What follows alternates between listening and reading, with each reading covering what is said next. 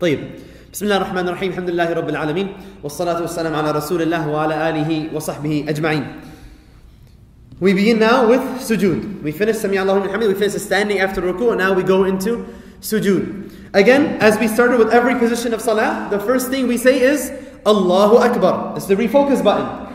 We're moving in prayer, so we're reminding ourselves again, if your mind wandered, hey buddy, come back, focus on Allah subhanahu wa ta'ala. Allah is greater than anything that might be on your mind, greater than anything that might be concerning you. Allah is greater, period. So we remind ourselves about Allah. And then while we are praying, and we go into sujood. And as we said, what's the second thing we keep saying? When you get into the position, attain calmness. Very important. Very, very important. When you get into the position, attain calmness. So don't go down and bounce right back up. And inshallah, after this session, the hope is that we'll understand some of the hidden treasures of sujood, and we won't want to bounce back. We'll want to stay in sujood. طيب. Now, remember we said in the beginning that when we look down in prayer, one of the benefits or the reflections is that we're longing to go to this position. Now finally the time has come where we've been looking down at the position of sajda. Now we are ready to go into sajda. Now Ibn al-Qayyim rahimahullah, he says, السجود سر الصلاة وركنها الأعظم وخاتمة الركعة وما قبله من الأركان كالمقدمات له.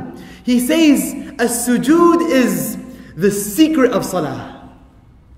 This position right here is the key to salah. And he says, and it's its greatest pillar. And he says, and it's the completion of the rak'ah.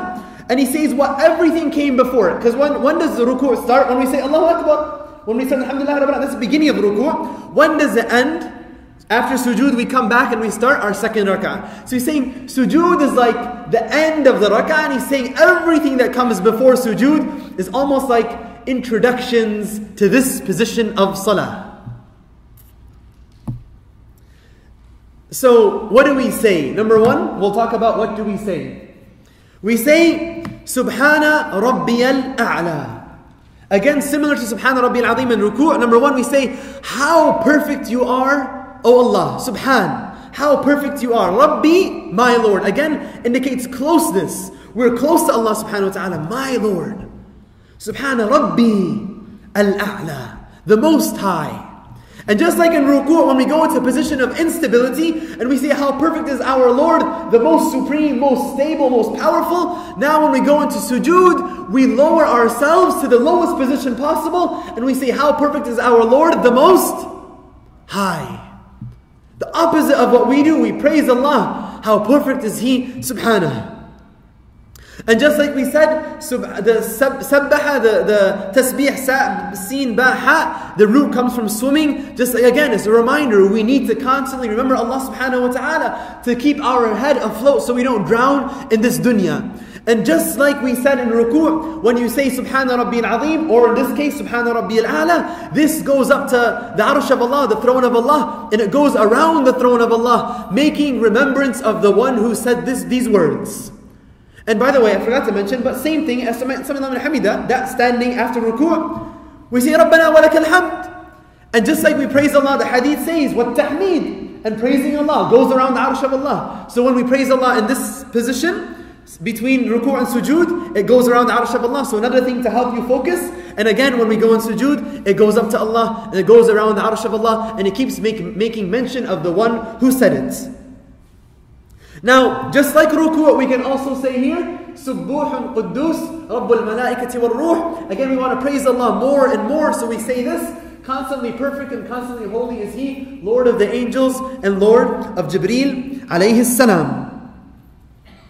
Now, subhanallah, what's beautiful about sujood is that you lower yourself to Allah. You lower yourself to Allah subhanahu wa ta'ala. And you declare the perfection of the Most High.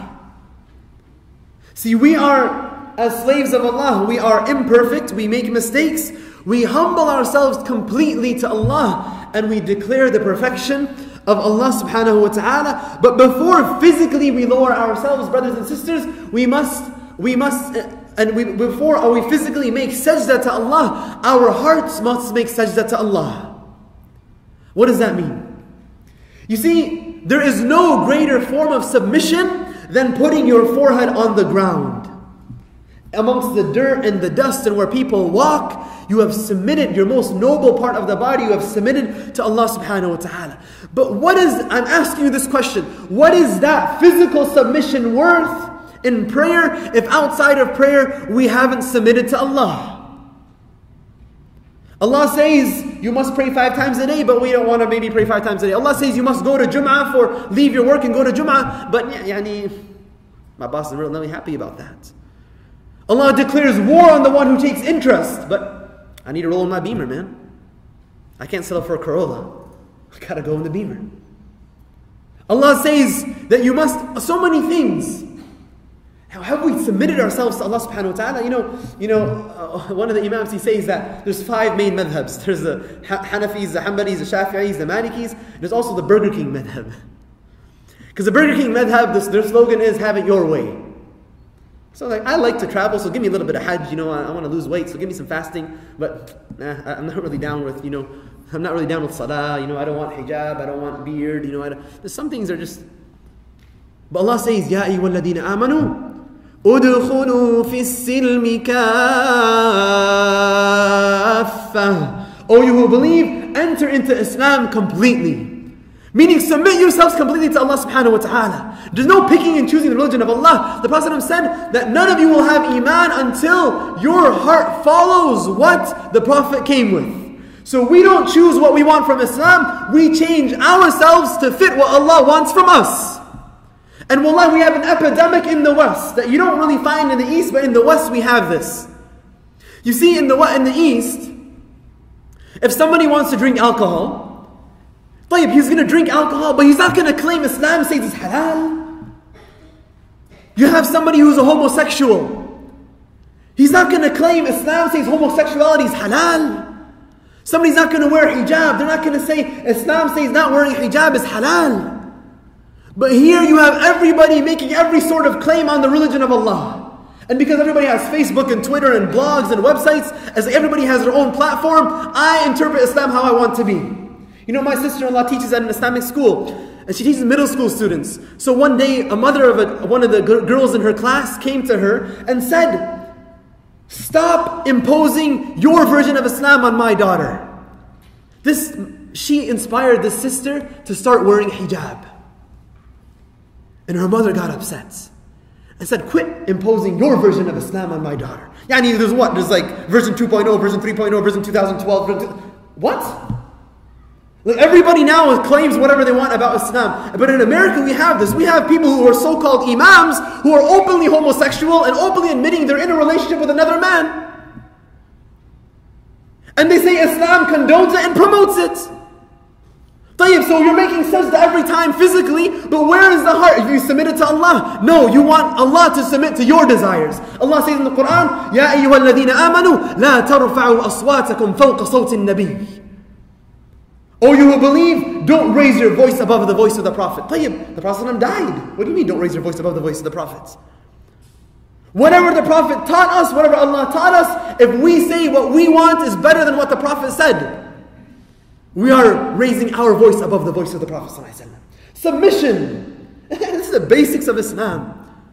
So when you submit with your heart first, then when the body makes sujood, it means something. It means something. And subhanAllah, the Prophet ﷺ, he says in Sahih Muslim, فَمَا تَوَاضَى أَحَدٌ لِلَّهِ إِلَّا رَفَعَهُ اللَّهُ. When you go into sujood, you humble yourself to Allah subhanahu wa ta'ala. The Prophet says, no one humbles himself to Allah except that Allah raises his rank. You see, that's why you find in ubudiyya lillah, in servitude to Allah, is again the completeness of honor and dignity. You submit yourself to Allah, Allah's going to raise your rank. Allah's going to raise your rank. And subhanAllah, what's amazing is Surah Iqra, the first surah revealed in the Quran, Surah Iqra, Bismi Rabbika alladhi khalaq, Surah Alaq. What's the first thing in the first ayah in the surah? Iqra, recite. What's the first thing we do in prayer? Alhamdulillah Rabbil Alameen, we recite. What's the end of Surah Iqra, Surah Alaq? Kalla la tuti'hu wasjud waqtarib. Make sajda to Allah. and get close to Allah. And the last rak'ah, the last part of the rak'ah that we do is sujood. Symmetry is beautiful. It's beautiful. Now Allah says, وَاسْجُدْ وَقْتَرِبْ. So you're going low, Allah is high, but Allah is saying you're drawing close to Allah subhanahu wa ta'ala. Because when you humble yourself to Allah, Allah raises your rank. And Ibn Taymiyyah rahimahullah, he says, تَقَرَّبُ الرُّوحُ إِلَى اللَّهِ تَعَالَى فِي السُّجُودِ. That even though your body goes low, your soul draws close to Allah subhanahu wa ta'ala when you're in sujood. So now when you're in this position where your soul is close to Allah, this is where the ball game just goes up another notch. You're close to Allah subhanahu wa ta'ala. This is a position, I mean, think about it, subhanAllah, how many concerns have been alleviated in sujood? How many du'as have been answered in sujood? How many difficulties have been made easy in sujood? This is a position of honor. You know, brothers and sisters, imagine something. You know, sometimes we don't understand. The Prophet said, imagine if every day, 5 times a day, a beggar comes to your door, knocks on your door, and he humbles himself to you. Not only does he humble himself to you, but he praises you by words that you like to be praised. And he asks of you, and he thanks you, and he even bows down his head on the ground in front of you. Would you not feel mercy for this? 5 times a day, willingly he comes to you. Would you not feel mercy for this person? If a beggar comes to us in the street just now as we're leaving, we'll feel mercy towards him. Especially if he starts crying and saying, I need some help, man, please just help me a little. 5 times a day, the same person comes. If this is how we would feel shy from this person, what about وَلِلَّهِ الْمَثَلُ الْأَعْلَى? What about Allah subhanahu wa ta'ala? Akramul Akrameen, the most generous of those who are generous. Arhamur Rahimeen, the most merciful of those who are merciful. 5 times a day, you and I willingly answer the call of Allah, and willingly we put the most noble part of our body on the ground, submitting to Allah, praising the perfection of Allah. And then when we ask Allah, do you not think He will answer us? Do you not think He will answer us? SubhanAllah, you know the Ibrahim Adham, he says that if the kings of the world knew the sweetness that we taste in our sajda to Allah subhanahu wa ta'ala. You know how nowadays they attack the Muslim lands and take their resources? They'll take the oil and they'll take the olives and they'll take they'll build pipelines through to meet their material interests. We see them wage war on the countries of Islam.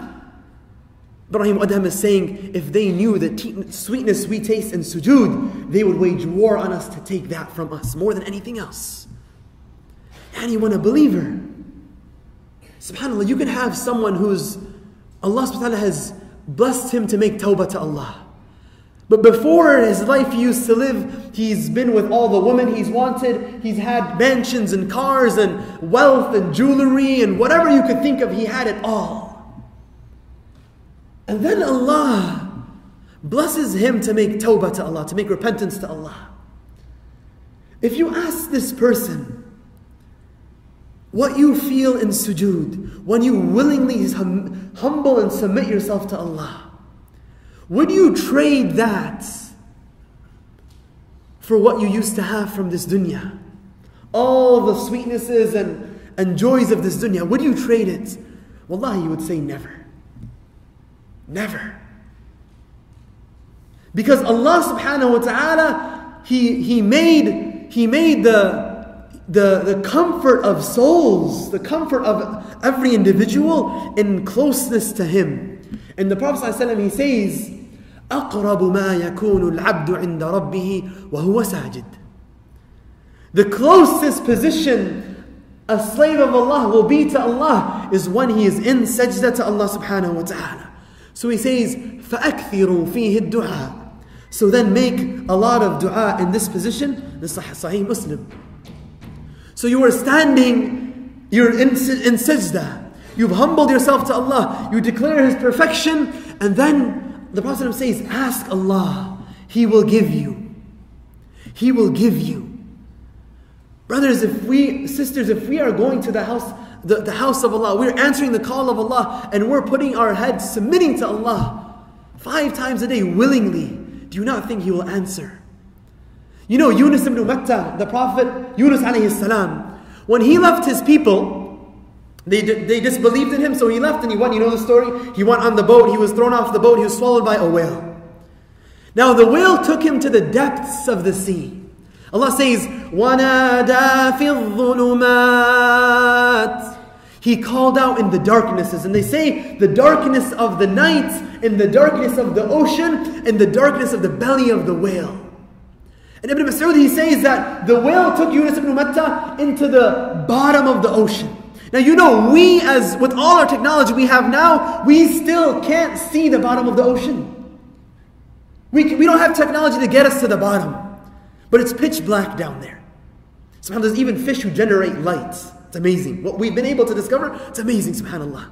Al-Khaliq, the Creator. Yunus ibn Matta, he's taken to the bottom. You know what he says? He says when he was taken to the bottom of the ocean, he heard the pebbles and the sand making tasbih of Allah subhanahu wa ta'ala.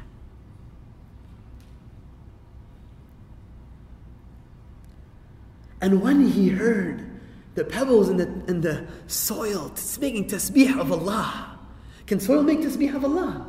Absolutely. وَإِن مِّن شَيْءٍ إِلَّا يُسَبِّحُ بِحَمْدِ رَبِّهِ بِحَمْدِ رَبِّهِمْ وَإِن مِّن شَيْءٍ إِلَّا يُسَبِّحُ بِحَمْدِ رَبِّهِ وَلَكِنْ لَا تَفْقَهُونَ تَسْبِيحَهُمْ There is nothing that Allah has created except that it makes tasbih of Allah subhanahu wa ta'ala. You know, the Prophet ﷺ, one time he used to make khutbah, khutbah al-jum'ah, next to a tree stump. Then they built for him a minbar. So when the first khutbah he gave after he left the tree stump, the Sahaba and the Prophet all heard the tree crying. They heard it weeping and sobbing. And the Prophet literally went to it and consoled it like a father or a mother would console its child. Because the tree was missing the words of the Prophet ﷺ being spoken right next to it. So Yunus ibn Matta, he's in the bottom of the ocean and he hears the tasbih of the soil and he says, Allahumma إِنِّي اتَّخَذْتُ لَكَ مَسْجِدًا فِي مَكَانٍ مَا أَظُنُّ أَنَّ أَحَدًا عَبَدَكَ فِيهِ This is the believer. He looks at every opportunity to worship Allah. He says, Oh Allah, I've taken for you a place to make sajda in which I think no one has ever worshipped you before. And he went into sujood. And Allah says, وَنَادَى فِي الظُّلُمَاتِ أَلَّا إِلَهَ إِلَّا أَنْتَ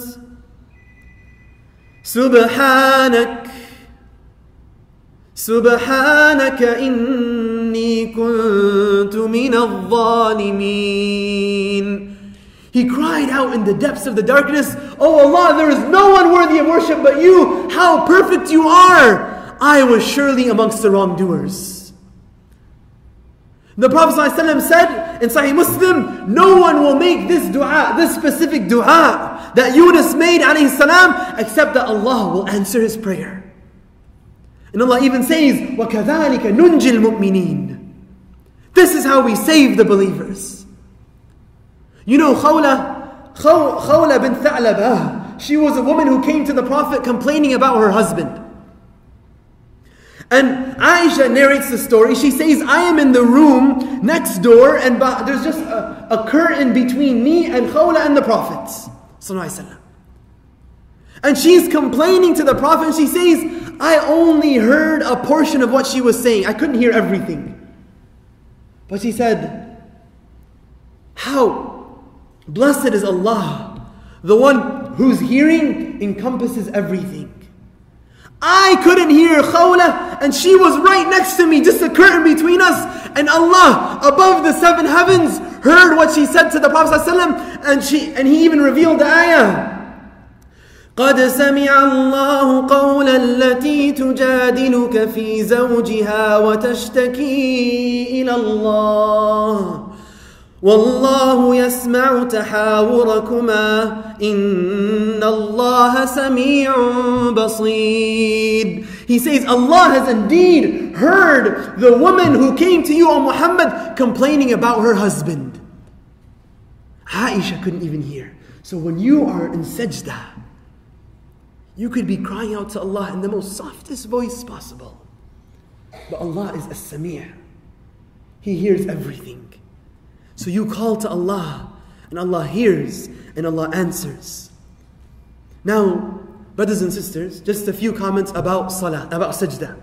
Number one, every time you make sajda to Allah, Allah subhanahu wa ta'ala forgives a sin and raises your rank. The Prophet said in Sahih Muslim that عليك بكثرة السجود فإنك لن تسجد لله سجدة إلا رفعك الله بها درجة وحط عنك بها خطيئة. He says, stick to making a lot of sajda because you will never make a sajda to Allah except that Allah will raise a rank by virtue of the sajda and forgive a sin. طيب, now you're lowering yourself to Allah and Allah is raising your rank and forgiving your sins. Not only that, a man, Rabi'a ibn Ka'ab, he was serving the Prophet ﷺ one night, and this is Sahih Muslim, and he says, I brought him water and what he required. So the Prophet ﷺ told me, he said, Sal, ask me whatever you want. Imagine the Prophet of Allah is giving you this opportunity, ask him whatever you want, he will grant it to you. He will make dua to Allah to grant you that wish. Ya Allah, what would our wish be? You know what? Rabi'a ibn Ka'ab, he says, Ya Rasulullah, فقلت, he says, أسألك مرافقتك في الجنة. Ya Allah, I wish to be with you. Ya Rasulullah, I wish to be with you in Jannah. Have you ever thought, remember we talked about the problem he went through, have you ever thought that, man, I can't hang with the prophets, man. The prophets are, how can I be like a prophet? You know, there was a man who, he says, he goes to the Prophet and he says, I am in my home. When I remember you, I can't be patient until I come and see your face, Ya Rasulullah. But he says, when I remember, I think about my death and your death. He says, when I think about my death and your death, I know that when you die, Ya Rasulullah, you're going to be raised in the ranks of the prophets. But I am just a slave from the slaves of Allah. I ain't no prophet, man. I can't do the deeds of a prophet. We struggle to pray 5 times a day. But he says, when I think that I am not going to be with you in Jannah, and this world, I can't be patient until I come and see you. If I'm separated from you in Jannah, yani this has caused me distress, Ya Rasulullah. So the Prophet ﷺ, he tells him what Allah subhanahu wa ta'ala says in the Quran. وَمَن يُطِعِ اللَّهَ وَالرَّسُولَ فَأُولَٰئِكَ مَعَ الَّذِينَ أَنْعَمَ اللَّهُ عَلَيْهِمْ من النبيين إلى آخر الآية. Whoever obeys Allah and His Messenger will be with the prophets. It's a promise from Allah. Have you ever thought, man, will I not be with the Prophet in Jannah? What if I don't get to see him and kiss his forehead and thank him for what he's done for us? You know, this man, he asked the Prophet, Oh, Ya Rasulullah, I ask you for your companionship in Jannah. The Prophet tells him, Tayyib, it's not easy. You want it, you got to help me, help yourself get there. He says, أعني على نفسك بكثرة السجود. You gotta help me, help yourself by making a lot of sajda. So you make sajda to Allah and you humble yourself to Allah. We all long to meet the Prophet ﷺ. This, brothers and sisters, is a way for us to have companionship with the Prophet. But you know what's even greater than all of that? What's greater than all of that? Is that the Prophet ﷺ, he says, إِنَّ اللَّهَ حَرَّمَ عَلَى النَّارِ أَن تَأْكُلَ أَثَرَ السُّجُودِ. In Bukhari and Muslim, Sahih Hadith. Allah Azza wa Jal has forbidden on hellfire to touch, to eat, to burn any of the remnants of sujood. You know what that means? Number one, that means there will be people who will make sujood, but who will still be in hellfire. That's number one. But if this person is in hellfire, how the fire cannot touch his hands, cannot touch his face, cannot touch his knees, cannot touch his feet. It's haram on the hellfire. Now, anybody been to Masjid Nabawi? The Prophet ﷺ's mosque? You prayed in the Rawdah. You know what the Rawdah is? The Rawdah is the position between the Prophet's rooms and his mimbar. And the Prophet ﷺ says, this garden, is a Rawdatun min Riyadil Jannah. It's a garden from Jannah. So when you prayed, and those of you who haven't been there, imagine the feeling, praying in a place in this dunya that is actually from Jannah. Can you imagine the feeling? Ya Allah! I am in Jannah. I am in Jannah, in this world. You know, what else is from Jannah? In this world, what else is from Jannah? Hajar Aswad, the black stone, is a stone from Jannah. And the Prophet told Umar al-Khattab, at the position of the black stone, he says, هُنَاكَ تُسْكَبُ الْعَبَرَاتِ يَا عُمَرْ. At this position, when you are next to the black stone, the tears fall. Yani you're next to something from Jannah in this dunya. Now, can you imagine the mercy of Allah? We talked about the mercy of Allah. Brothers, can you imagine a scenario where Allah subhanahu wa ta'ala has allowed you in this dunya to enter into a garden from the gardens of Jannah? Do you think He will then forbid you from the true Jannah and Akhirah? Do you think He will forbid you from the true Jannah of Akhirah? So now when you go into sujood, and you know, the closest feeling I can tell you to being in the Rawdah, to being in a place of Jannah, is to be in sujood. Because when you know that your arms and your face and your knees and feet have been forbidden on hellfire, then what do you ask Allah? In a position when dua is answered, you say, Oh Allah, out of your mercy, you have forbidden the limbs of sujood on hellfire. So, oh Allah, forbid the rest of my body in hellfire. Do you think Allah won't do that? You know, in fiqh, in the Hanbali madhab, this is interesting, pay attention. A slave, if the owner of the slave is rich, and he says, I free your hand. It sounds strange, but pay attention. If he says to the slave, I free your hand, and if he is rich, then this freedom spreads to the rest of the body, and the man is freed.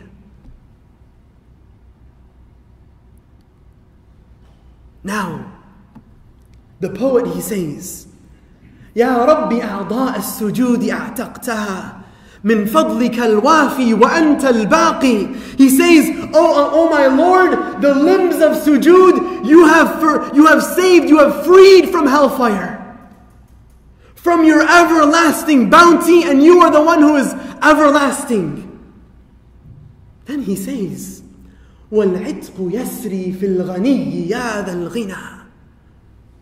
He says, and in our case, if a portion of the body is freed, then it spreads to the rest of the body.